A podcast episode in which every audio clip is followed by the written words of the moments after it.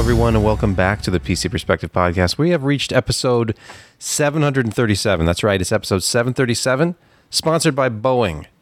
Not really. Bang. Boing. I'm Brett Meltivino. I'm Ralph Sneeder. I'm uh hmm, Ryan Sapp. Oh, okay. I'm uh, apparently Walrath. And I'm Kent Burgess. You can support the site. Go to patreon.com slash PCPer. And you can be like, Neil R. Neil R. Yep. You know Thank what? Neil? Never mind the Beatles. Here's Neil Rutledge. No, Bullocks. Yeah. Damn it. Bollocks. Screwed it all up. Never mind did, the Neil. I know where you were mind I going. the want to really Neil. appreciate you, you in particular, because you know why? You give us money. You know what that means? Hmm. Lip service from me to you, but not that kind of lip service. Whoa. Okay. Too honest. It's already veered way off. All right, let's let's move on to the most important segment of every week. Food with Josh. Okay, so here's the problem. Okay, we got burgers downtown. Burgers downtown. Burgers downtown, right? Right. Burgers downtown are good things. It's good. It's good. It creates content. It's good. It's happy. Makes makes people happy. Makes me happy. And then there was my work. And they had free Qdoba catering. What's a guy to do? Well, you know what? There's this little guy named Murray who lives in my heart. He says, you know what? Free tastes really damn good. And that's what I got. So I got a Qdoba bowl. There's steak under there. There's chicken under there. Their, their chicken is actually quite tasty. Some guac. Some of their their their uh, habanero queso on the chips, And a lot of dandruff. covered with lettuce, um, hot sauce, and uh, uh, what P- P- picadillo cheese, but Pikachu. but not picadillo. No, no, no, no. It's it's it's that it's that uh, you know really fine Mexican cheese. It's raw. It's not aged. I, I can't remember the damn name, but it's great. Is it the salty one? So yeah, what? Is it the salty cheese? It's not parm. No, It's No, like queso another fres- raw Mexican fresca or cheese that- something fresca. I don't. Cotija, Cotija, Co- Cotija cheese. Thank you. Gosh, You're wel- welcome. There you go. my brain. Where is it? Well, I'll tell you where. It's in the Boston Lager that I didn't want. I wanted Oktoberfest. Instead, I got that, and I got a free bowl from Qdoba. So, this podcast is brought to you by Qdoba, where fresh is the taste. In our first news story of the week, NVIDIA is showing off a new DLSS version 3.5, enhancing ray tracing with AI. I can't believe they're bringing AI to more things, considering they bet the farm on AI and it really paid off. So yeah, it's silly to keep doing that. Why keep doing the thing that makes you so much money? He looks pretty ray traced. to tell you the Ray- Ray reconstruction, AI enhanced ray tracing. And there's a Did video he you grow up can in the watch. valley? Uh, this this is a valley Yes. guy. This It's is definitely like that you that. know that. Wasn't Excuse like me, flight attendant. who- We're not going to judge this guy just because he looks like he lives in California. I'd like another Did another he shot, do the please. UPS? Yeah, I have you know the- that the- Dr. the Bryan Catanzaro is a BYU graduate. Oh, there? Oh, are you sure it's not Brayan? Years ago, we introduced DLSS, which revolutionized graphics with better speed and better image quality through artificial intelligence. Since then, the AI model behind DLSS just keeps learning, with new capabilities such as frame generation, increasing rendering speed by up to 4x with excellent image quality. but, but, That's on you. Could it think its way out of a test chamber? I think not. First off, I'm quite certain that uh, Bryan is a very brilliant uh, computer scientist. He is not the most charismatic or engaging speaker. Um, and it was very difficult to make it through his presentation alert and awake by the end of it. Um, you really have to watch several times to sort of grasp what he's talking about. He is talking about a lot of things and that even dumbed down are over most of our heads. Um, but in the, the, the long run, it, what it does is pretty cool. Uh, you know, you do get more uh, path traces for a more realistic lighting effect. Um, there's actually in the video some some samples from Cyberpunk. Uh, of course, it's Cyberpunk, so it's going to look good no matter what, just about. But um, and they show the not only right do now. not only do you get some really engaging lighting using uh, the the the ray reconstruction, but because of the way it does it, you you're actually getting rid of what they call m- multiple denoisers that traditional ray tracing has to use and it's just using one now and you actually are gaining in some circumstances more performance and getting better ray tracing it, it, it is pretty cool what it does but man it's it's very difficult to get a grasp on uh, and and uh, like i say as brilliant of a guy as i'm sure he is he's probably not the best choice to try and explain it to people. Um, he's uh, very smart, not super charismatic, but you know the thing was about it is, you know, Nvidia came out last week and said we're going to have a big announcement at Gamescom. and nobody cared. Everybody assumed, oh, they're either going to announce the 4090 Ti, which nobody cares about, or another mediocre overpriced graphics card a 4050 a 40 uh, something um, then when this came out nobody still cared. Uh, and there were a lot of people that were very confused by the fact that wait a minute this is 3.5 and it works on all rtx cards. Well 3.0 doesn't even work on all tx cards. And, and but mainly the only feature that 3.0 offered was the frame generation. And the frame generation only works on 40 cards even in if you're using dls 3 dlss 3.5 but yeah it, it's it's an interesting technology. If you're a, an eye candy in game kind of player um, i am. I enjoy turning on you know all the effects and getting games to look as, as good as i can. Um, this is pretty cool technology but it's not going to be for everybody. And uh, that's that's where the and nvidia's reputation right now man they, they need to come up with something better if they're going to get uh, public opinion back on their side Well, they, they did throw us a bone in that this goes back to the 2000 series. Right? Like an RTX Yes. 2000 will do Yeah. this, uh, which is, you know, hey, not a horrible move. It's nice to not say, sorry, you got to buy our newest generation. Uh, well, what do you mean you can't afford it? Um, just just pony the money over and then you can get it. So they're, they're doing it back, which is nice. And I mean, honestly, it's it's really a quick way to say it is that they've completely redone their denoisers, so that uh, you know ray tracing does have a lot of weird stuff that it generates that you never see because it's immediately blocked out. But it they went overboard in a way, like mostly because they hadn't refined it enough. So you lost some reflections that should be there. You lost some pathways that should be there.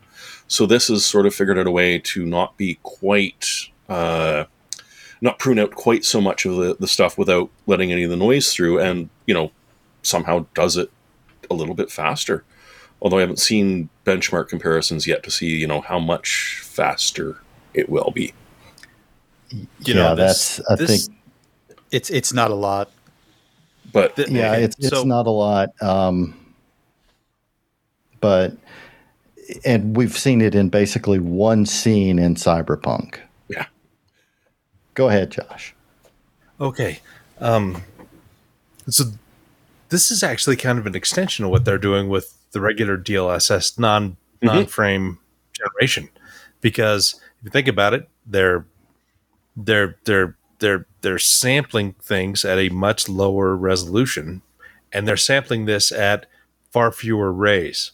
So this really makes sense that it goes back to the 2000 series and all the way up to the, the latest because they're applying a lot of that same stuff to the cast rays. It's like, okay, we've sampled and we've done machine learning and we've we've done models on all of these, you know, programs of what it looks like when this happens in programming. And this is what it looks like if we've got like, okay, let's just say 10,000 rays. And you know what? We can kind of generalize this down to 2,500 rays and it looks damn near identical because we know what the end product is going to look like. And that's essentially what, in this case, machine learning kind of is. It, it applies what it knows to it, you know it's it's it's speculation but it's really good speculation and when you're dealing with math like this it just works out. It's not like you speculating that your kid's going to go to high school and he's going to ace geometry when he doesn't even know what a triangle is. This is this is math. This is, this is known. So you know it it it uh yeah this is really actually kind of cool. It's it's being smarter about how much actual number crunching you're doing. And, you know, if you look at the history of rasterization, they've had so many interesting shortcuts on making things look better without taking up a huge amount of performance, like back in the day, normal mapping. And I mean, I can think of, you know, a dozen different things with, with rasterization. And these are all tricks that they did to make output look better without causing a massive decrease in performance. And this is what DLSS 3.5 does with the ray tracing. Uh, it's it's it's when you when you're working with equations in a box that is bounded, you have a good idea of where things end up. And that's kind of where we're looking at with the solution. Um, it may break down in certain areas, but I don't think you're going to really notice because like 98% of the stuff is going to fall within those bounds. And that's where you're going to get back. So it's, uh, they're not going to use it for movies. They may do it for pre visualization, but for guys like me who's running Diablo at 120 hertz, it's good enough. There are lots of tricks that you. By the way, Diablo like doesn't doesn't doesn't use ray tracing. Just and you're on an arc, so I, was I was going to no, say there are lots not. of. there's there's a ton of mathematical tricks that you can apply when uh, working through equations in a box, as you were saying, Josh, like working backwards from the user's perspective rather than from the emittance side. Um, you have a kind of a known solution space. You can do various uh, texture warping instead of recomputing all the pixels. So that's what you can do in ray tracing and, and planar space or or non ray tracing space, however you want to look at it. So there are even tricks you can do with motion in order to do pixel computations that aren't doing ray tracing, but are still moving pixels around by by guessing or warping the image rather than recomputing every pixel on the screen at every at, at every frame. And that's there's so many tricks that can be uh, utilized outside of the ray tracing space or custom hardware. You know, it's software's where it's at, man. Look at what uh, AMD did with RDNA three because mm-hmm. they were talking about the architecture with the media, and if you look at their slides, this is very complicated. I don't fully understand it, but triangle subtree culling, triangle slash procedural geometry skipping, to reduce the number of traversal iterations required. But from the presentation, the way they were explaining it to us, it sounded like they're basically occluded, occlusion, occluded yeah, objects. Yeah, not not worrying about the stuff that you can't see and yeah. reducing the actual workload. So it, to the naked eye, it still looks the same, but doing less work on the GPU, therefore improving performance. That's why they were getting up to 1.8x performance uplift due to everything combined. Some of that was the frequency of the new uh, architecture, but they didn't. This is a this is an exact example of what I just mentioned about working backwards from the observer's perspective rather than from the emittance side. Because if you you figure it out from where the person's looking or what they are perceiving on screen, and then you can figure out what's actually visible rather than from the emittance side and painting every object or every light source in the scene. You can just cut out the stuff that can't be seen. Figuring that out is heinously complicated, but the rewards are worth it with speed. You're kind of describing sea culling. Mm-hmm. Can I Anyway. just say that NVIDIA should have just brought Josh on stage, given him a couple of Boston Lagers, and let him do the presentation because he was much more enthusiastic and actually clear about what this software does. very uh, clearly illustrating how big of a loss Tom Petersen was for NVIDIA because I don't think there's a better Ab- technical Yeah. marketing person in the business. To He, Actually, he has it. a tremendous personality and he is Yeah. incredibly smart. And he's got patents, unlike me. I don't have any patents. So to me, it isn't just it's that not he's fair that I live in the same world as Tap because he's just he's just so much more up there. That could have been you, but So the games, uh, DLSS 3.5 games that are coming uh, this fall: Cyberpunk, Phantom Liberty, Portal, RTX, Alan Wake 2, and then uh, which I Other hadn't heard, stuff. but that's interesting. non-games like played it yet, Omniverse. so. There's going to be some confusion, obviously, as you guys alluded to, with this being open to all RTX cards, going back to the original 20 series. So eh, eh, here we go. Let's move to the biggest story of the week, at least in financial circles, or in you know in our industry, really. because Nvidia makes it rain. yeah, Nvidia, the trillion dollar company once again, and not by a small amount either. They're like 1.16 trillion dollar market cap now. Yeah. They had a huge quarter, Yeah, Josh. So anyway, they had a tremendous quarter. They they had quarter on quarter improvement of 88% in revenue. So they jumped from like 7.1 to 13.51 billion dollars in a quarter. And it was primarily all driven by AI. So they're making the H100 parts for about $3,000 base cost. And the H100 is a complex part. It's multiple dies, HBM memory, it's a large die, interposer, all of that. It's it's it's expensive to produce.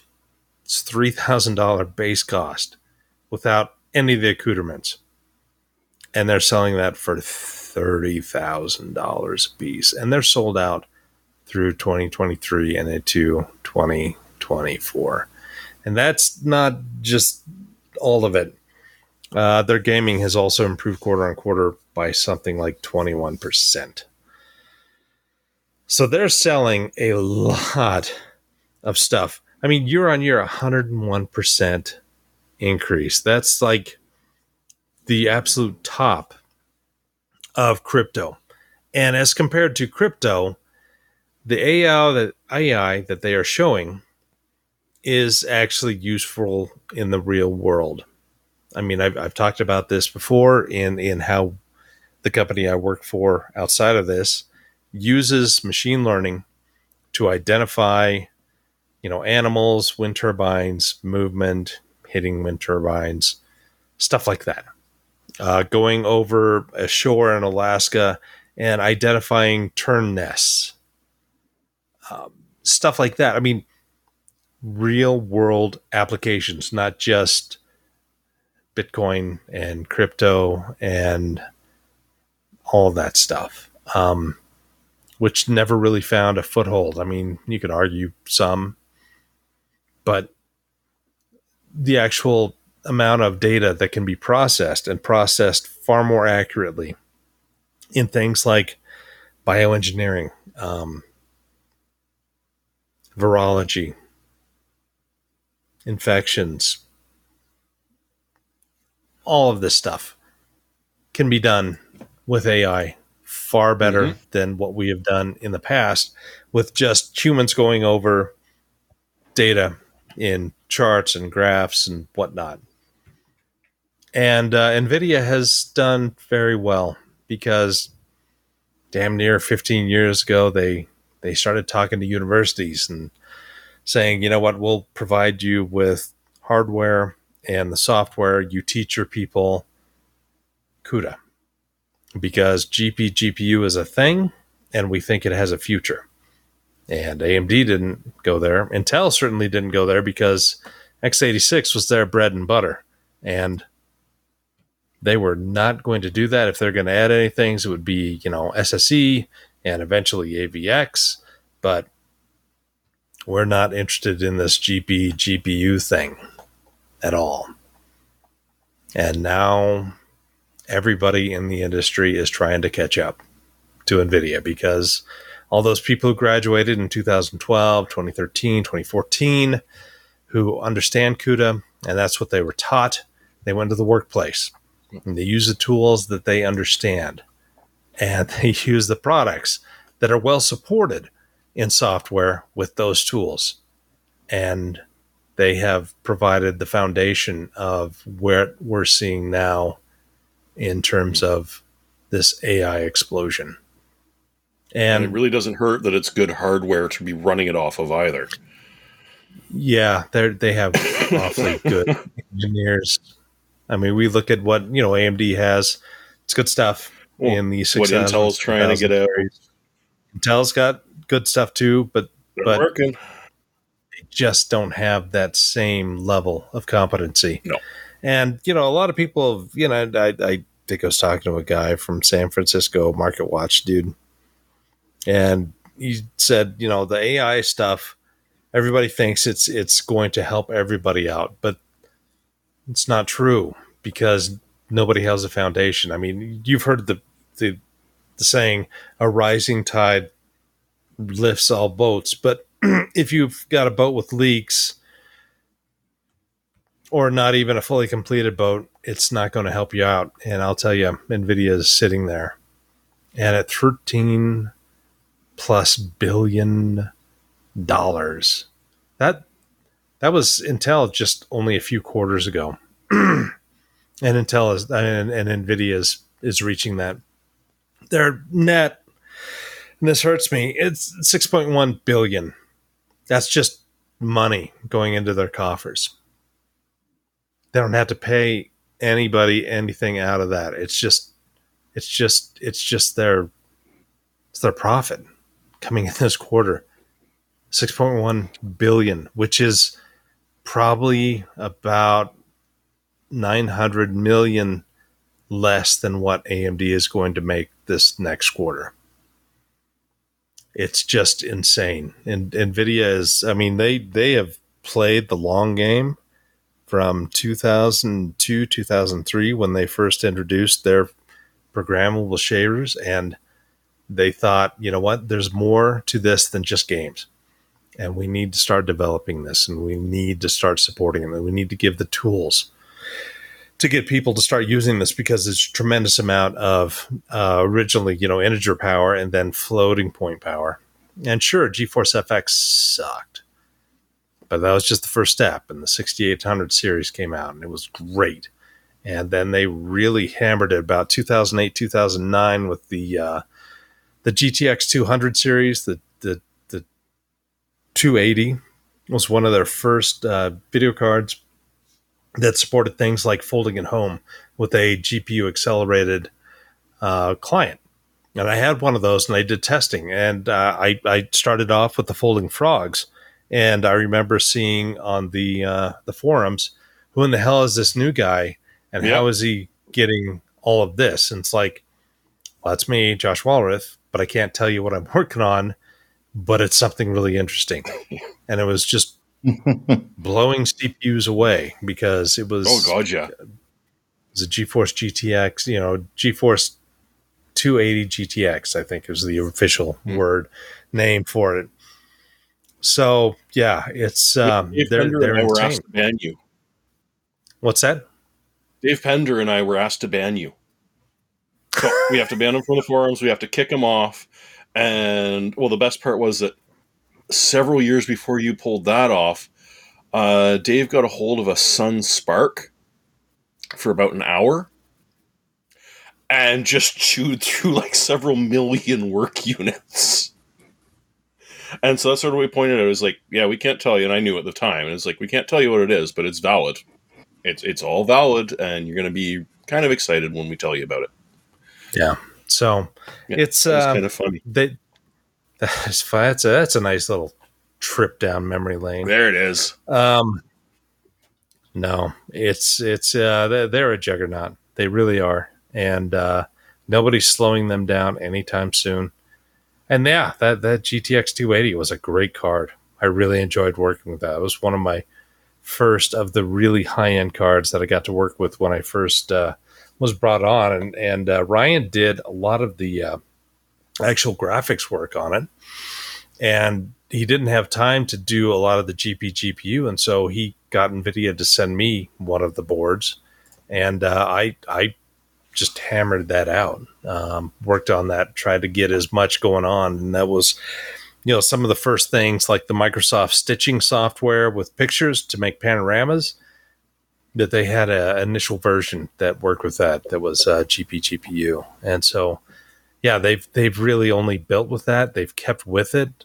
Others have let software people go, like Intel did this past week. Um, but Nvidia has has really, really, I mean, they've they have had the long, the long vision on this, and uh, Mhm. they are making some bucks because of it. Up 854% from a year ago. Buy a lot of leather jackets. well, that's not, that's that. Gap.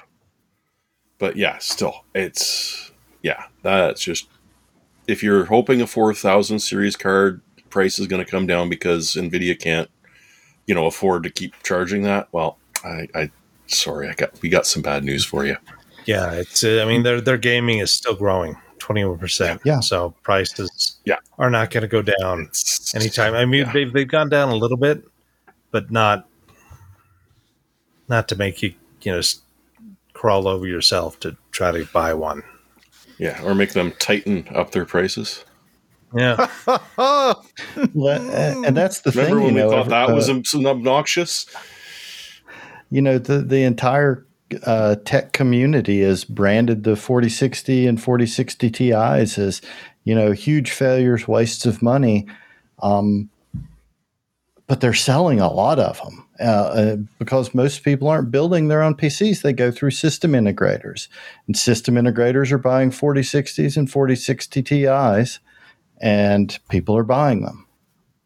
so there you go. You survived the financials. I did. now? I was uh, down like this for a while, I mean, it's smart. but I'm That's you know pretty this is my wise. Good couch, play. Living room. Good move. I could stretch out the other way. Yep. But What Okay. uh, what the general audience doesn't know is that Sebastian actually moved broadcasting to his couch in anticipation of this segment and needing Yeah. to relax. as soon as I found out that Nvidia had released financials today, I'm like, well, screw this. I'm I'm sleeping for 20 minutes. Uh, related note, well, because we're talking about Nvidia. Remember when they said that Game Pass would be coming to GeForce Now? It's official. It's happening August 24th. So as as you're listening to this, well, if you're watching the live stream, it's tomorrow, but you're it's probably already happened. So you're. I don't think it's all titles though, is it? it, it's not Knowing everything plays on, Microsoft, on no. GeForce now anyway, so I don't think it's all of them. But I do know that they've committed to doing something like 10 years of availability, which isn't bad. No, It sounds good. It sounds good on paper, and it, it lets you does pass regulators. The the whole GeForce Aren't now they playability. Ubisoft or something?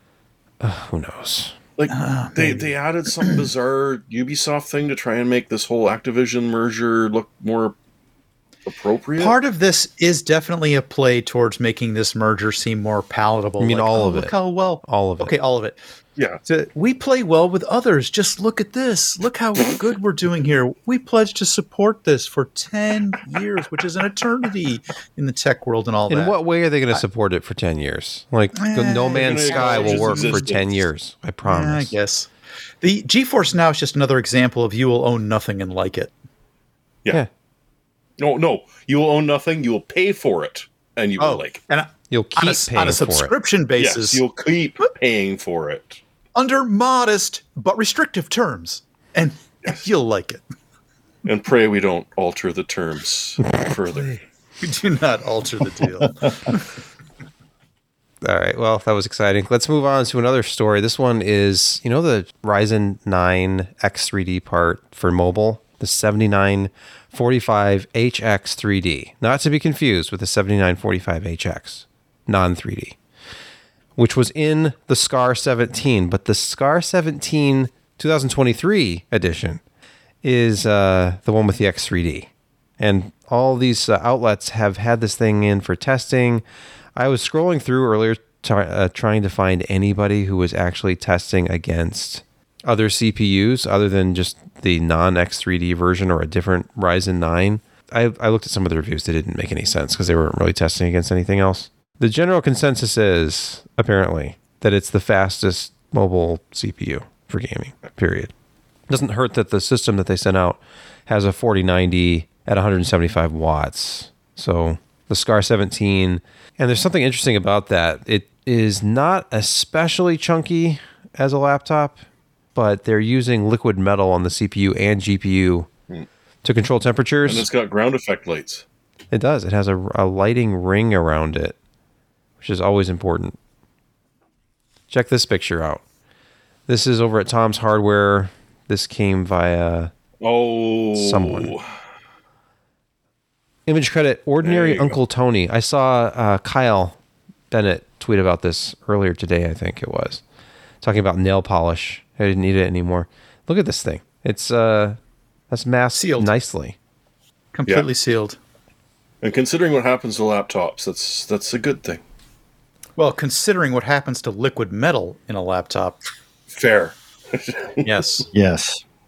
so this uh chinese youtuber disassembled his rog strix scar to quite a daring degree says tom's hardware and uh, I mean, the, the thermal paste on the VRMs is pretty impressive too. There. Hmm. So it's it's very it's engineered for uh, thermal management to the extreme. Holy crap! They just varnished that damn thing. Yeah, they Yeah. sure did. As hey, if you want better thermals with Ryzen or Intel Zoom in. 13th We should be able to see his face. you got to delid. You You know, you don't often hear about the the downside of varnish buildup on your CPU mask. what could possibly go wrong? Mm, Nothing. The members of PC Perspective do not officially endorse delidding. No, yes they do. Kent, Oh, definitely. Yes. you had a whole like, like a whole tutorial on how to do it and all the different uh, you know. Personally, Buy this it's the delidder, not this one. I love the sound of cracking an IHS off of a CPU or die. The sound of just- six it sounds hundred and fifty like dollars just going away. That snapping sound is so ah, just really gets you right, Hmm. right here. Okay, let's let's move on to some of the excitement at Gamescom has been centered around display technology because you know there's not a whole lot of excitement right now with GPUs and we don't have any new CPUs yet on the desktop side. So let's get excited about dual UHD. DUHD. D-U-H-D Oh, I hope they go with that. is here, and oh, actually, one of the press releases I think called it DUHD. I just stared at it like, duh. Oh, here we go, right here. DUD. Oh, perfect. Dud. Great. Oh, I want a dud monitor. So Samsung has unveiled the world's first dual UHD gaming monitor. It is the Odyssey Neo G9 57 inch. It's dual uh, UHD. It's it's Seems like, like, a, it might be enough. it's like having two 4K monitors side by side, but it's seamless. I can't imagine there'll be any yield issues at all with a 57 inch No. monitor of this resolution. Well, they they just cut an 88 inch OLED in half. Oh, I So see. that- that- okay, that makes sense. Then Those bend exist. the, Talking bend 8K panel. TVs and- exist. Oh, Yeah. okay. All right. All right. It's half an 8K. I didn't think about it that way. 240 hertz refresh rate. I'm assuming this is a VA panel of some kind. Josh, powered by Josh, they're what? not um they're not laying down those 8K in curves though. They're not really mentioning You just the, bend it. the specifics Bend it while you're cutting it. I'm sorry, the no, resolution. you don't. well, You heat they it just up a get little lot bit, of- so it's more either a malleable. saw, one of those rotary tools, and they just Yeah. O- OLEDs are flexible. OLED panels Uh-huh. are Hey, this, flexible. this is not OLED though. And you Oh, warm up the plastic Ah. backing so that it's VA malleable and you can bend it. Cut I mean, Corsair half, you're done. did, did come out with the, the flexible flyer, didn't they? Yeah. It's true. LG's got one too. Oh, yeah. What I'm interested in is the stuff Asus had. And VideoCardz did a nice job of kind of doing a roundup of everybody's coverage of this. The Gamescom uh, ROG monitor lineup, ROG Swift, it's all OLED. This is the era. We're entering the era of OLED for high end gaming displays now. And we're not just talking Wasn't about it really about 2014 where they they finally started making flat panels interesting again? I mean, you had that Yeah. area in 2003 to 2005 where you know LCD displays were, were finally becoming more mainstream but it, you know you get a 23 inch for a thousand bucks 1200 bucks and then Mhm. it just sat there for years and years and years We And put then, up with yeah. lighting irregularities. It's just Oh, bad, awful. bad backlighting. It's terrible Dead pixels. And now, Mhm. now, now we're we're we're still in the golden age of of monitors with OLED and good VA panels and fast IPS and and mini Adaptive LED. Sync kind of kicked it off, didn't it, Josh? oh well, you well, uh, It wasn't you know, NVIDIA 3D, No, it was I'll tell you that. It was TN above sixty hertz was the Yeah. first thing that really really got it. But they had to have controllers that could handle that and video Yeah. cards Mhm. that could, yeah, Yeah. But no, But then Do they you think started OLED interesting. has? Do you think OLED has proven it's going to have a long life, long enough lifespan? And there was some talk initially of color degradation and lifespan of OLED. Brett, you're just spewing the anti OLED rhetoric of a non OLED owner. You know what I am? And besides, it's quantum dot OLED now. It's totally different. Not really, but No. well, maybe It's not. Maybe it's doing. Yeah, it's what anything you can do to reduce the intensity is going to increase the lifespan. So running it it's- at lower that's- brightness levels, because OLED is of so much course better than plasma. Sub, It's subpixel so aliasing by another name. is better Thank than plasma. but they're both they're similar technologies in that OLED is an emissive display. Each pixel is the light source. Yes. Kind of in the same way that backlit. it's not yeah LED, LED backlighting behind an LCD panel, and then Samsung for a long time was calling their QLED, which was simply quantum dot layer sandwiched between the LCD panel Yeah. and the LED backlighting system.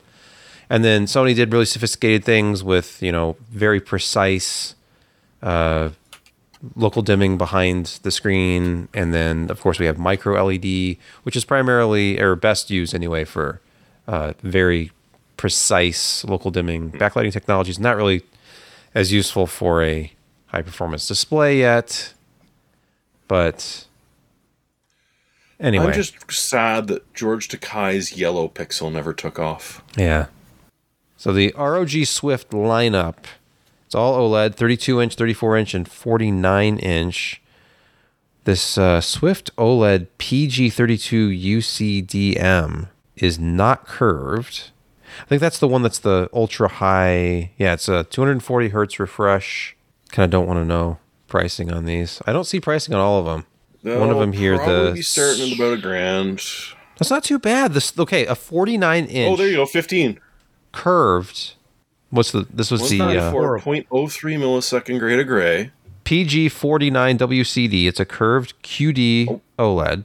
And 144 hertz. Uh, Europe, because it's 0.03. excluding that. Wow. 14.99. Oh, it says a dollar sign though. It says Why dollar sign. Yeah, about it's VAT? excluding VAT, though. We don't have to worry about that. yeah, but we don't have that. Yeah. That, Yeah, there you that For- 34 yeah, okay. looks extremely interesting to me. Hmm. Indeed.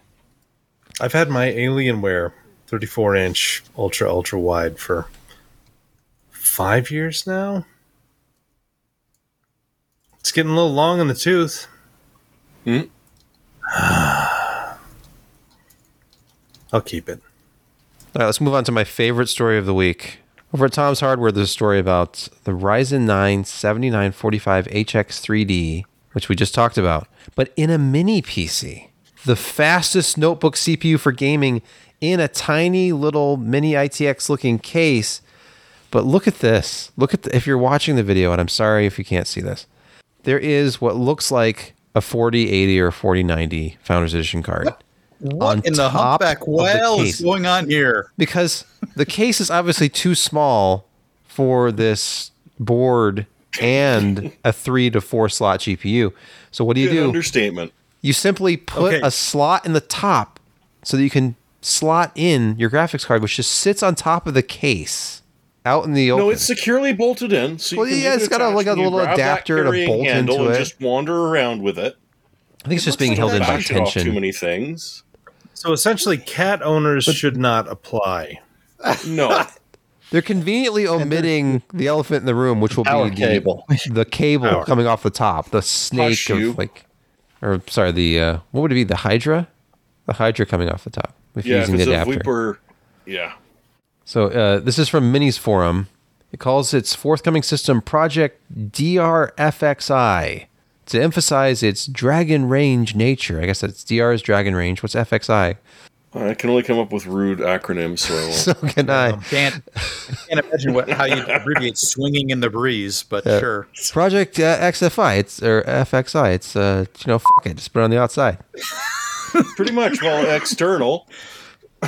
Yeah, uh, uh, YouTube chat says freaking external. Yeah, freaking external. Yeah, freaking That's great. external interface.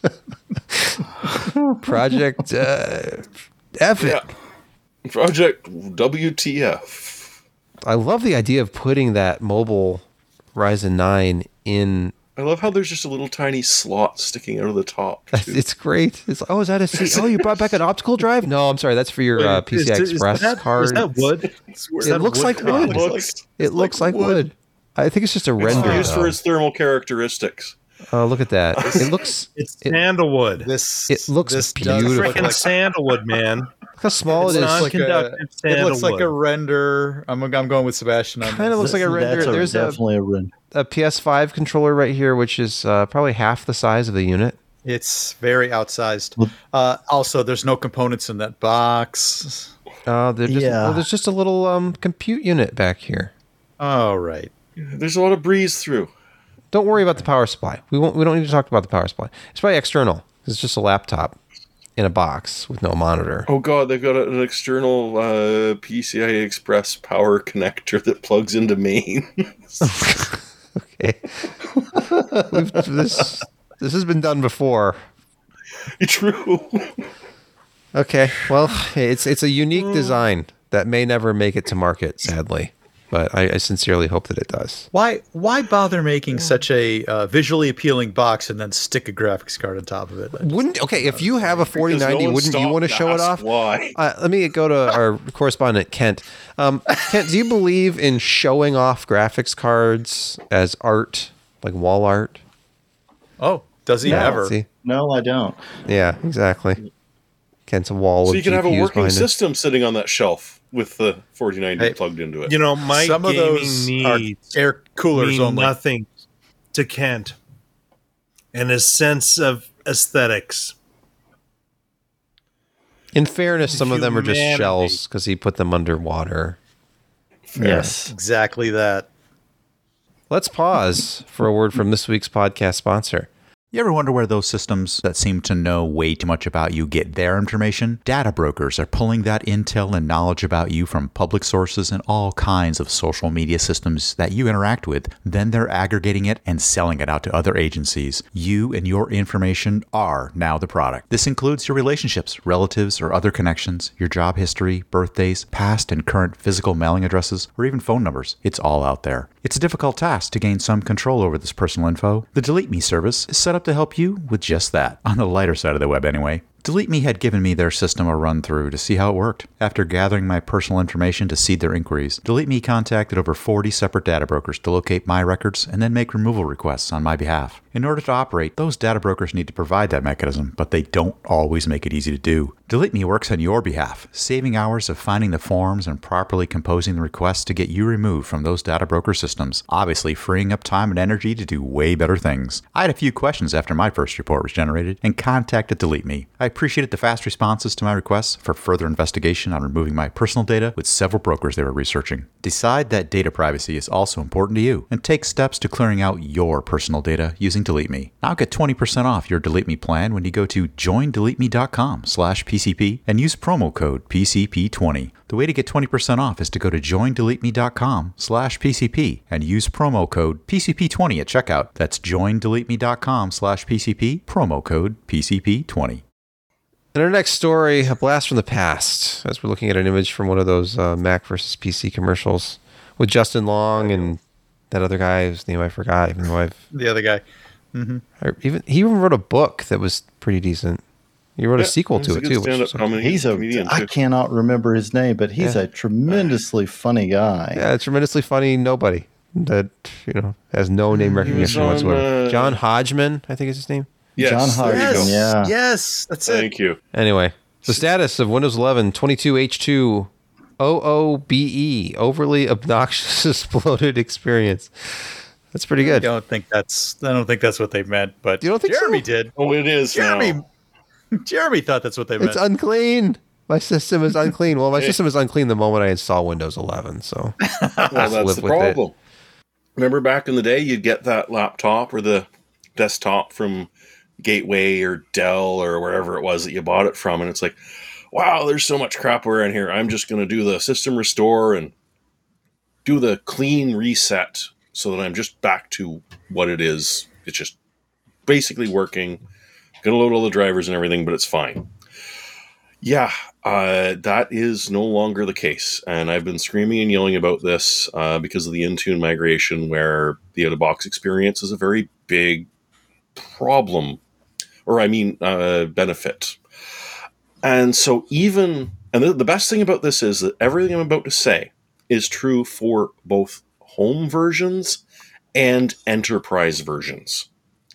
And that's what really, you know, grinds my gears is is that this is what the enterprise user experiences. So immediately, unless you disable all your network connections or uh, are able to run uh, some PowerShell scripts to tell it to go, uh, you know, uh, intercourse itself, you have to have a Microsoft account sign in. That it that's just there. Like if you rip out all the network cables and you make sure your Wi-Fi doesn't work, it will, after several nag screens, allow you to continue to the data collection and telemetry screen, where you can then choose whether you get targeted ads or non-targeted ads. Uh, then it wants you to customize your experience so that you can, you know, personalize every single thing about it, like as if it was a cell phone, which you can sort of skip. Except as soon as you do that, it asks you to pair with your phone. Uh, there's then several trial offers. Uh, and if you skip those trial offers, don't worry. After about five days, Windows will remind you that, hey, you skipped some of the amazing stuff during our out of box experience. And why don't you try it again? And this time, you know, you might want to say yes to Microsoft 359 and OneDrive and X- Game Pass. And then, you know, you've made it through this. And you hit your start menu and why is Disney Plus there? Do I do I really need Netflix? Oh, look, it's offering it's it's suggesting that maybe I'd be better off if I signed into my Facebook account. And again, to remind you, this is the same experience on an enterprise box behind a corporate firewall. It just does it. Um, you get the personal version of OneDrive and Teams, whether you like it or not, or whether that will interfere with, you know, the fact that those are not compatible with the business or school side of uh, OneDrive or Teams. And it, it goes on. Ours really did just sit down and write down every single step that you go through on what used to be a hey, there's too much crap on my system. I just want a clean install. Yeah, well, the clean install is now unclean. Very unclean. But don't worry, Windows 12 will fix it all. Literally. Microsoft. Another exciting Microsoft story. Secure time seeding is quite the feature, writes Jeremy Hellstrom. Why?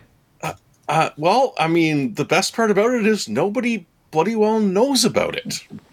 but it has been what has been driving people nuts intermittently, apparently. It's supposedly uh, a backup for the real time clock on your computer, right? So, if for whatever reason, uh, your CMOS battery goes and your machine no longer knows what time it is or what date it is, well, this can be a huge problem because all of a sudden your digital certs are failing, uh, scheduled jobs are going at the wrong time or just not going. Uh, if you're trying to maintain any sort of uh, auditing trail, you know, it's really going to mess stuff up.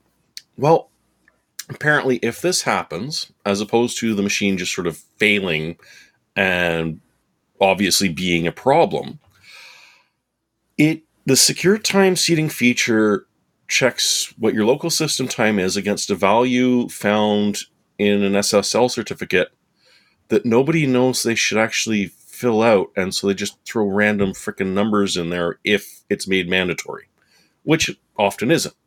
So, you know, you'd make sense. Okay, my server is lost the time. It's going to go out and chat with people and say, hey, where, where, what is my time? And that, that does lead to some security issues. And it could go out to the time server, but the time server is going, yeah, I don't want to talk to you because there's something seriously wrong with you. So it goes to an SSL cert, which, in theory, if you knew about this feature, you would put, you know, a, a link to a, a, value to be able to go out to, you know, one of the internet time providers. But because no one has any clue what it is, you, they just throw in a random value, which then becomes your system time. And then the machine just sort of carries on as if everything is happy. Now, of course, eventually it will talk to a, a time provider and catch itself up. Hence the wonderful intermittent problem where all of a sudden everything goes to hell and then it sort of fixes itself. So it, it, it's just this horrible miscommunication about there's this one field in an SSL cert that is actually really important, but nobody told you it was. And to be honest, and having dealt with SSL certs, I don't even know where that field is in one.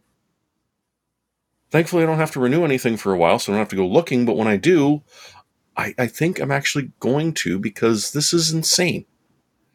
Why, why would you bury the time clock in an SSL cert? Unless you were verifying that the time was correct on the machine to make sure they weren't trying to get around something, a new, like an old vulnerability that they just figured out. So yeah, this is nuts. And it's been going for since 2016. And literally I don't know. Josh, have you ever run into this? Did you know this was a thing? No. Yeah. I, I have no clue that this is a thing. Why would they ever take and authoritative if, data from something that they could clearly see was basically randomized numbers from so many ah! providers? It's like, oh, this is might be what time it is on Mars 50 years into the future. Yeah. You know? well, does anybody know really know what time it is? Does anybody really care? it's existential. Yeah, All right, let's. No, this is just frustrating, and yeah, yeah. Speaking like, of frustrating, I feel like this silly. is already Security Corner. That wasn't in the show notes of Security Corner, but it was.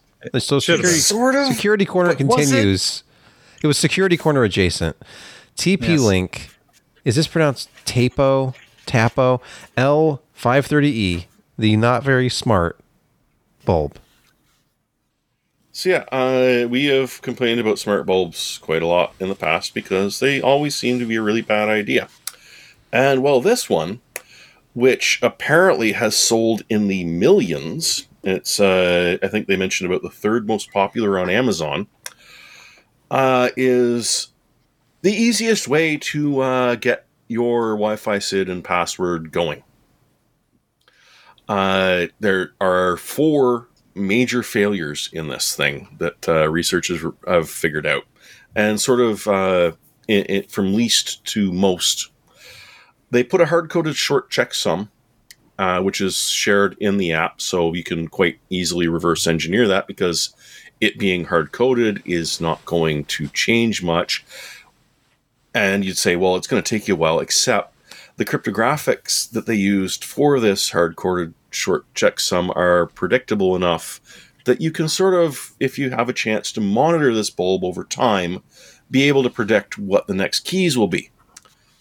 which you would say, well, I mean, obviously it's not going to keep sessions open for long enough for you to be able to do that. Well, no. Session keys are valid for 24 hours, and you can replay the messages that were sent or received to it in that time period. Uh, it's it's quite happy to tell you because it assumes that well those keys have already uh, been used, so they're not valid, except they still are.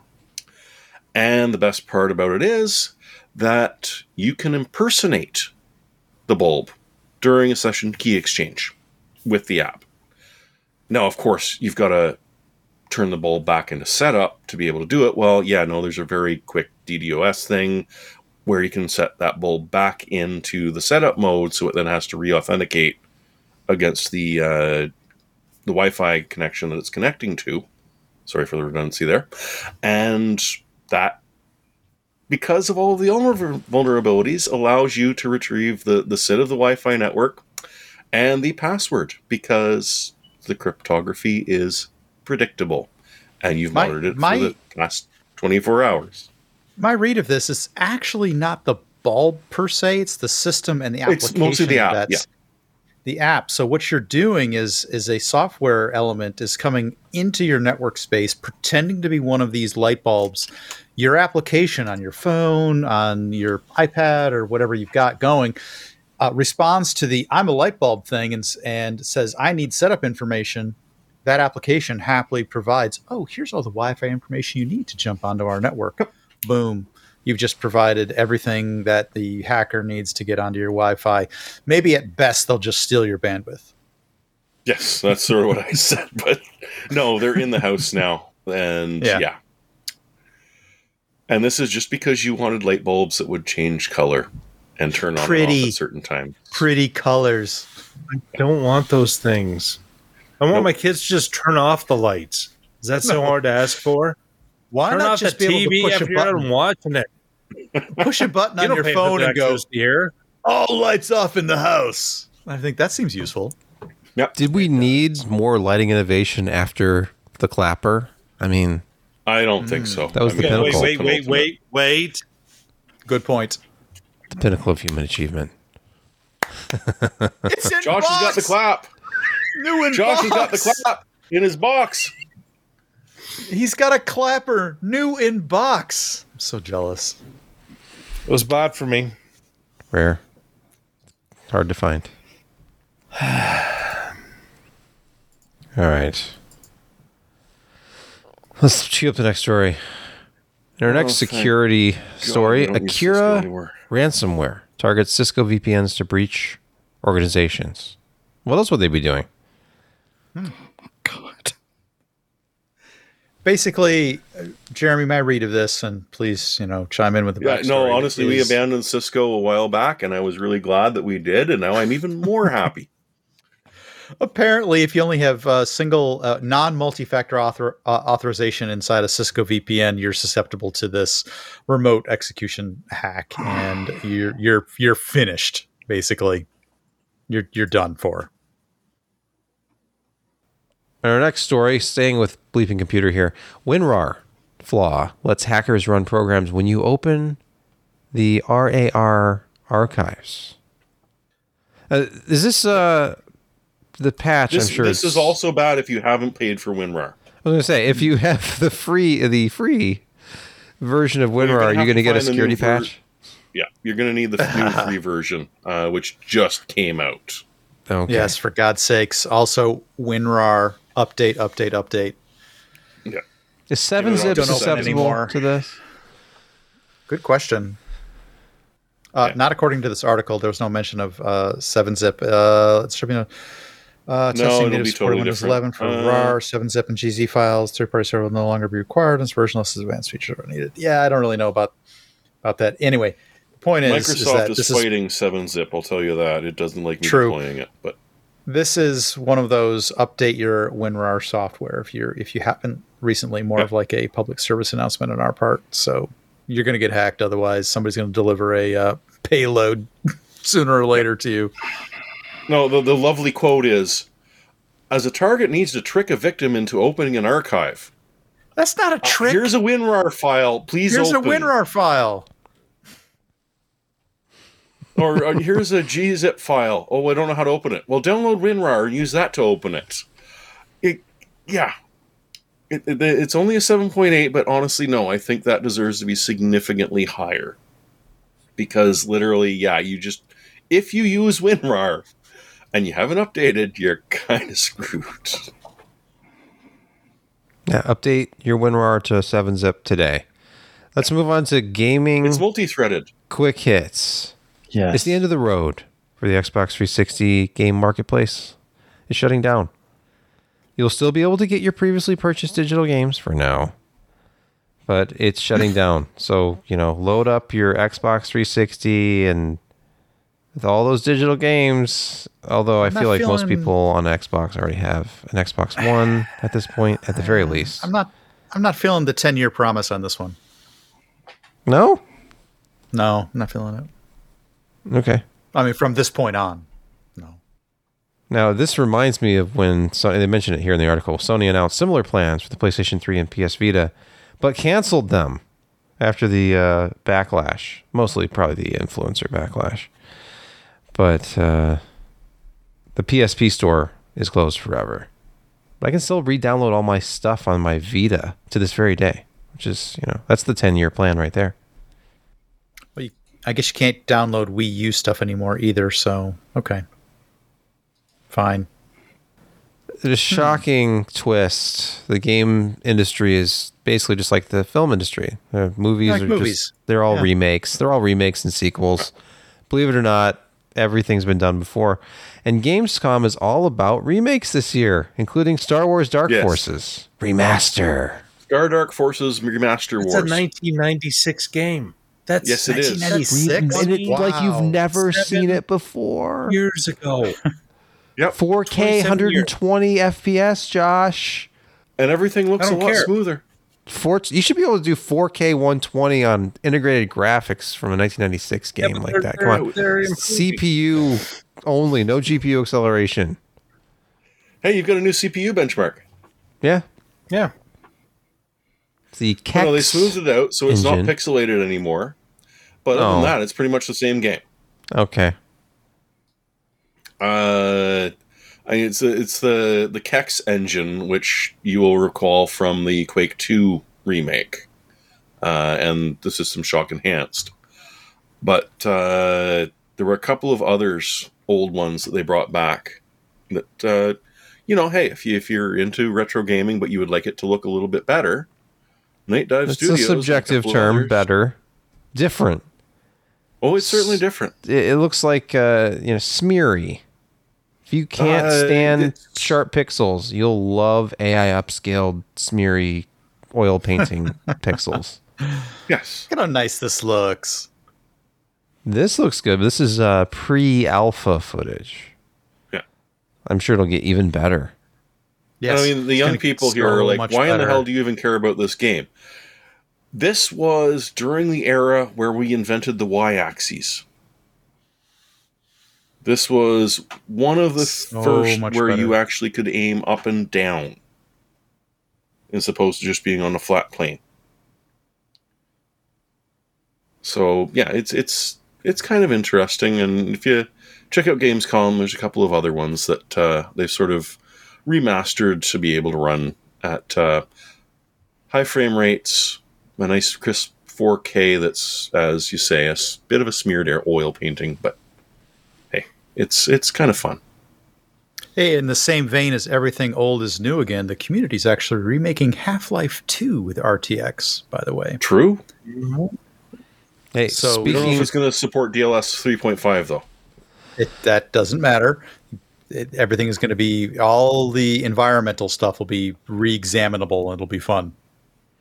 If you like that sort of thing. speaking of the community and hacking things, VBIOS modding is back. NVIDIA's signature lock has been broken. There are new tools to reopen the possibility of VBIOS cross flashing, voltage modding, and more, writes Mark Tyson at Tom's Hardware.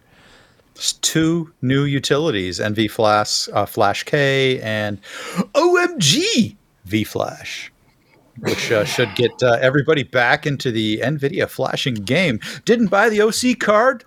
roll the dice and flash your card. Better yet, unlock some shaders, man. Yep. yeah, that's Never just goes that's past. silicon. Well, you don't That's just need silicon. To, you solder some some some caps. But importantly in this story, now that this has happened, remember never to buy any NVIDIA cards off AliExpress or Wish or possibly eBay Yeah, because you know so. that uh, 3080 Ti you ordered might just turn out to be a 2050. But 2050. GPU Z says it's a new one. I think I think what you're talking about is hyperbole. Is there a 2050? No, No, No, I never was. There is. no, that was there called a the 1650. 1660. And then they had the 1660 Ti and the 1660 Super and the 1650 Yeah. and the 1650 Super, and it just it was out of control. Now, there's they say there's ways to bring back cards that have been bricked as well, but we know that that's sort of iffy. You know, all the same. It always has Um, been, as and, is tradition. And some and sometimes you can get away with the extra shader flash or the OC flash, but buyer beware, so to speak, or you know, user, uh, it's, it's all on you. Might work. Well, I did turn my 6950 into a 6970, but it also only lasted about a year. Ah, There's there might be the rub. Yeah. The cooling solution, or however it's been set up with power deliveries, just there's isn't no- up to there's- the new BIOS. Also, might have been a reason that they cut that uh, pert off the chip. Yeah, it, it was not good silicon. The- that part. No. the way the industry has gone, everything overclocks itself within a thermal limit or a power limit, but it's all about underclocking now, undervolting, Undervolting. not underclocking, undervolting. And you get better results. Like undervolt your Ryzen 9 and uh, see how high they'll clock. It's amazing. Let the let the Yeah. auto clocking mechanism take advantage of the less heat output because it Yes. will. hmm Though, you know, they are absolutely designed to run a 95C. Yes. oh, that's everybody not a worry says at all. that. That, 100%. Not Delidding there's no them, it's, it's just It a doesn't- coincidence that, that increases performance. That uh, doesn't shorten the lifespan of anything. Delidding? No, running them at No, 95, 95 all the degree. time. Oh, well, yeah, but then, you know, you're beyond AM6. There are shadows of change coming to Total War Warhammer 3, writes Jeremy Hellstrom. true. Is is this a Scorpion song for the 2020s? Uh, uh, it's it's close, uh, but they got the lyrics wrong. Oh, You know, it's it's the, the, the- they're playing air guitar and uh, they just don't really know the lyrics, Uh, but they're making them up. No, Uh, it's a you new know, Klaus DLC. Meine's getting up there in years, so uh, he probably forgot the lyrics. Yeah, it happens. You know, I, I think Although it, there's it was pill for that actually soon. air headbanging to Winds of Change as I said that. So Are we doing Good idea, scorpions? I was just trying to follow under here. yeah, Josh is Okay, cool. All right. No, it's uh, yet another uh, DLC for uh, Warhammer 3, where uh, they're, they're sort of uh, giving you new remixes of some existing uh, races. And they're dumping you in interesting places. Like, you wouldn't expect to find Kislev uh, in the middle of the jungles of the New World because they should be hanging out in the snow with their bears. But Mother Ostanka uh, is uh, she's out shopping for new ingredients for curses and blessings. Uh, there's a new cinch hero uh, that is like literally invisible unless you're raiding or doing anything that spawns in the middle of the empire to make things really really interesting if you want to play there and there's a new uh, and can literally turn into any hero from any other race once you've played long enough uh, and done certain quests so you're in the middle of a battle and the, the spells aren't doing so well, but what would be really handy is a giant ogre that can eat people and has a mass rating off the scale. Well, you can just sort of change into him and have the same benefits of them as the same level you are. So you lose your spells, but you gain the ability to stomp people into paste. and because you know Cathay needs some little uh, help, they've uh, added a new character for Cathay, who has different control over the celestial compass, which is one of the key uh, mechanics to play that sort of race. So they keep expanding this game. Creative Assembly does a decent job on DLCs. Uh, I'm not going to say this is one of my favorite ones, but it was fun. Uh, it'll be out next week. And the, the problem is that the price has gone up. And if you if you look in the uh, review, there is a link to their, their statement about it, which is basically saying, "Look, everything's more expensive now. Uh, we don't want to increase the price on this, and as a don't pre-order, but as a you know little gift, we're we're gonna give you ten percent off if you pre-order. Don't pre-order anything ever. Friends don't let friends pre-order. But it, it yeah, it's you know they, they tossed me the key. I wanted to take a look at it because it's one of my favorite games. I love the Total War series and I love Warhammer. So you put the two of them together, and you make it so that I've now bought three games, but they're just one gigantic game now. You know, it's fairly impressive. That's the kind of DLC I like to see. When you're, oh no, it's, this DLC you have to pay an arm and a leg for, and you get a new gun, three new hats, and a jock strap. Yeah, I'm just, I'm not into it. These guys do a decent job on it. So if you like the Warhammers, you like the Total Wars, yeah, it's worth a shot. I liked it. Let's move on to picks of the week. Josh, please get us started. Okay. so a friend of mine just bought this LG 48GQ 900-B 48 inch Ultra Gear UHD OLED gaming monitor with anti glare. HDR 10 DCI P3 99%, 120 hertz refresh rate, HDMI 2.1. There you go. For under 900 bucks. That's forty. that's a lot of gaming monitor. 48 Yeah. inches. Yeah, 4K. I can't imagine sitting like three feet away from this and trying to game on it. That's around four You feet get a or so, isn't it? Yeah, You get what? You get what?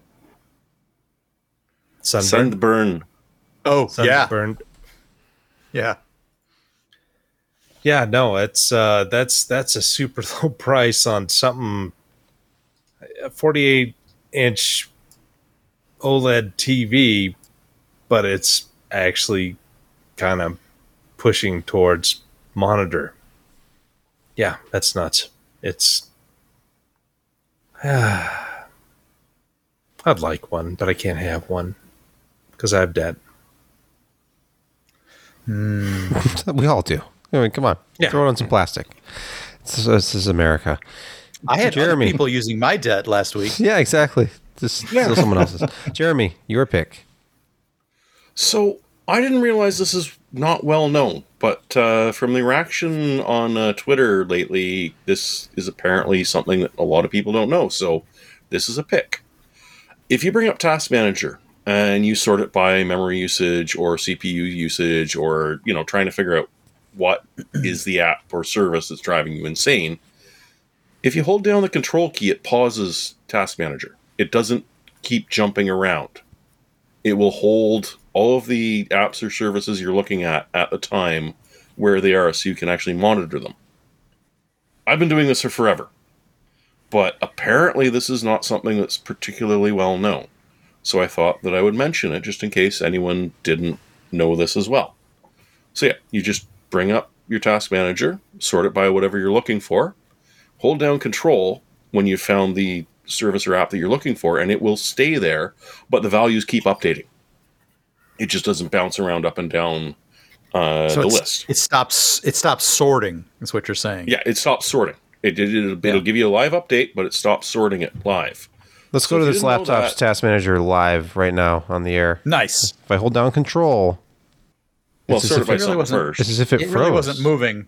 it wasn't really moving that Freeze much. the frame. But look, see how these percentages. Sees Chrome. Chrome you can see is bouncing around, but it's not jumping up and down yeah, on, I, I've uh, definitely had that where I'm trying to chase down a process to close it and it moves around on me. You don't like the jumping up and down like in in Super Troopers? Stop jumping on the bed. Jump up. Jump up. Hmm. Jump up, jump up. Anyway, who wants Brett. a I had a mustache? different song in my head. Sorry. It's a, it's a must have control. I know it works as far back as XP. So if you're still on XP, you can still do it. Control. You can still do it. Yeah. No, I, I thought everyone knew this, but it's one of those things No, that you one of those assume everyone knows. secrets. I actually, I actually did not know that. Yeah. There you go. Communication is key. New tool. New tool in the arsenal. So Did Brett, you my just give me a new tool? yes, I did. Fresh new Oh, tool. okay. My pick this week was inspired by the monitor talk that um, Sebastian had started to put in the other news portions of all the great new OLED monitors that were coming out and fantastic refresh rates and great coloring. And I went in a totally opposite direction. I was just inspired by the talk of monitors. And I found some really, really inexpensive gaming monitors because not everybody is on a big, big, huge budget like Sebastian is. Some people act some people actually don't have that amount of money to spend and need to watch where they're spending their money. But why not still get a good gaming monitor at 1080p or even a curved gaming monitor for not a lot of money? So I found these by a company called Corey. K O Corey, Corey, I, is that how you pronounce it? K O O R U I. I went I went with Corey on this. Corey? But this is uh yeah, I went with that. So this is there's a 24 inch VA, a 24 inch IPS, and a, a, a 2K 27 inch curved monitor, and they ranged in hmm. prices from a low of about 106 dollars to 170 dollars. Now I admit You can get them at Walmart's. isn't going to be outstanding, but it's going to get you in the game at 144 to 165 hertz refresh, either 24 inch IPS or 24 inch VA panel. Very, very modestly priced, 116 to 106 dollars. If you're on a budget, you're trying to build a, that that elusive, very elusive nowadays budget PC, and every dollar you need has got to got to go into your GPU. You still need a way to display it, and you want to be able to push frames. So 120 hertz probably isn't going to feed your your gaming appetite anymore. You want to be at least 144 or even maybe 165. This is going to get you there for not a lot of dollars. I think we're just the very beginning of the commodity 2560 Yeah. by 1440 panels getting cheaper and cheaper and cheaper. There Have is a 20 shopped- that is that is a 2560 by 1440 Yeah. 27 curved on Have, that. have you right. looked recently at just TVs in general? TVs are back to where they were when CRTs were on their way out, where you could go to the mm-hmm. store and buy a TV for $69. And now they've got cheap LCD TVs for around that. A lot of stuff under $100. It makes sense that we're seeing some computer monitors selling for well under 200 with a decent resolution too. this These is- are obviously higher resolution than Yep, there's an IPS panel in there for $116 that'll run either 144 or 165 hertz, which is not bad with a 1MS. the, uh, the smaller one, the uh, 24 refresh. inch, that is just HD, right? Yeah, it's full HD. Yep, Okay. 1080, 1080, 165 Okay. for 106 bucks. Awesome. All right. And those all um, probably use the panels that uh, many of the name brands that are much more expensive use. It's possible these are seconds. Probably. It's- it's- but I mean, but they're- panel. yeah, they, they need to get rid of these panels. And 4K Yes. is the new hotness, obviously. So, I mean, I mean, it's been around for years. You know what I'm saying? I saying? thought 16K is- was the new hotness. Well, I'm saying, like in the gaming monitor space, that's where the biggest growth is going to be. Because, you know, biggest growth has been adoption of 1440 from 1080. And I'm sure the next generation is all the adoption of 4K as a computer to monitor finally. Or the new Hey, what? ultra wide 4K. What is the one that's 4K t- tall but ultra wide? It's like 5K. It's like 5K wide but 1440 tall. It's like 5120 by 1440. I just something like I just saw one of those a little while ago. But anyway, the, the the point here is is that you know you want to bootstrap the next generation into the 600 to 700 dollar gaming PC or as little as possible. You got to give them an avenue to do it. So Yep. All right, let's move to my pick of the week. My pick of the week is this Neewer tabletop camera mount stand with a flexible arm. Now, if you want to do some overhead style camera work on the desk in front of you, you need some kind of a boom. Here we have a lady doing that right here. And this thing accommodates either a light or a camera on top. And then anything else. I mean, it's just standard, you know, threaded mounts, so you can put whatever you want on these things. But the arm, surprisingly strong. I bought one of these things because I'm going to start doing some, you know, quick desktop, you know, reviews. Like throw something on the desk, have two cameras recording, get two different angles, throw it, edit it together somehow. This is exactly what I wanted, and it's forty four dollars before a ten percent coupon on Amazon. So it ended up being, you know, thirty nine something before tax. So it, it does seem to be pretty well made. It's not ultra fancy. You're not going to get like quick release clamps and stuff. You're, there's a lot of threading involved here, but it's lightweight aluminum tubes. There's no counterweight on the adjustable arm. I was a little worried about that, but the clamp mechanism mm. seems pretty strong. So we'll see. We're What, talking what about a percentage do you go to? Do you start at like three and a half and go up to eight and three quarters? The adjustable arm.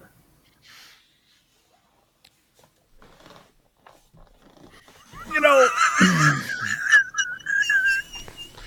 Uh, you know, I'm using it right I'm trying now. to fit not an using the IPO joke in here, but I can't quite do it. I can't reach it. The arm. I don't. I'm not using the arm right now. Right now, in front of me is the camera on this this rod. It's a monopod, but it's it's a desk clamp. It's like a microphone boom, like this thing, but it's for your camera, and it's convenient. Except it doesn't move around like this. I could actually put a camera on this. I bet. I wonder how that would Probably work. good. These Sony cameras should, are like two um, pounds. You should start broadcasting from a different place in your house, like every week. Yeah, I used to. I used to do uh, this week in computer hardware from the living room right here sometimes, and then uh, also the the bedroom. I was going to use the bedroom, and then I'm like, no, the router's out nice here, now. and I just want a wired connection. I brought up this huge honking full tower streaming PC. And then earlier today, I was doing some video capture because I was finishing up a review on the Frag box, and it was just pathetic because I set this little Frag box on top. I saw the is- picture. This is more posted. powerful than the streaming PC by a pretty wide margin, and I'm lugging this huge full tower up my basement stairs. It's like I this is the perfect use case for the frag box. Bring it back just for streaming rigs because it that's another great thing about it being a micro ATX. This is what my review is going to be all about. Okay, uh, Kent, your pick. Yeah, so I know that longtime friend of the show, Alan Malventano, has been sitting in his big office at Solidigm, and he's been upset that Solidigm's not been a pick of the week for at least three weeks now. And so I'm sure he's gotten on all the guys in accounting and told them, you know, we need to be pick of the week again. And so Solidigm is now selling their P44 Pro two terabyte model for 109.95. Well, they were. You're kidding. Oh, it's not 109.95 anymore. It's gone. Mm-hmm. Maybe Newegg has it. Damn it, Alan. You've let me down. No, they, they the marketing did their job. They sold them all. Let's see. Yeah. Solid dime Get got you to advertise it, Kent. terabyte. Yes. Look at that. There it is. There we go. yeah, I don't know. One oh nine ninety oh nine. Save sixty dollars. Yeah, I Nah, could say twenty four dollars off with a combo purchase, limited offer. What's the combo? Can I buy three of them? Look, I can buy three of them Combo. for just three oh five ninety seven. That's a savings That's of a a dollar. 109 for a two terabyte One dollar PCIe and 4. seventy five cents per almost one oh three. 102. 102. Sorry. you owe it to your family to buy this three pack because share share the the wealth of this two terabyte and the Solid P44 Pro. That's based on the same hardware platform as that P41 Platinum SK Hynix drive Mm. with tweaked firmware. Plus, they have that cool software. Do, do you get to run the cool software, the special driver with this one?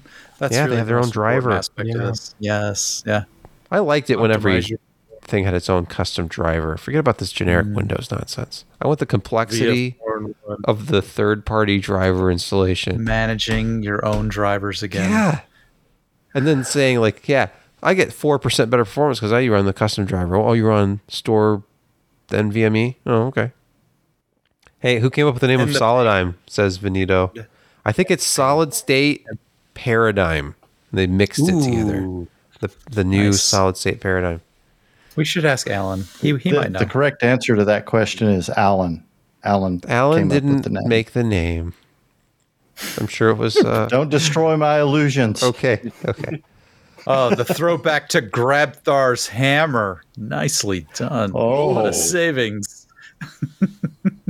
All right, we're officially in uh, outro mode now, and I want to thank each and every one of you for listening, You. watching, And you, and you, and and we maybe just couldn't do it without all of you. 10 of 10. Well, we 20. could, but we wouldn't want to. We don't. I don't want to sit here in my living room, uh, and just and talk at the camera and know that no one's listening because that would be sad. It would be sad. I could do other things. Like if I knew nobody was watching, I could just, you know, lay down and rest or go through my physical media collection and find a movie to watch.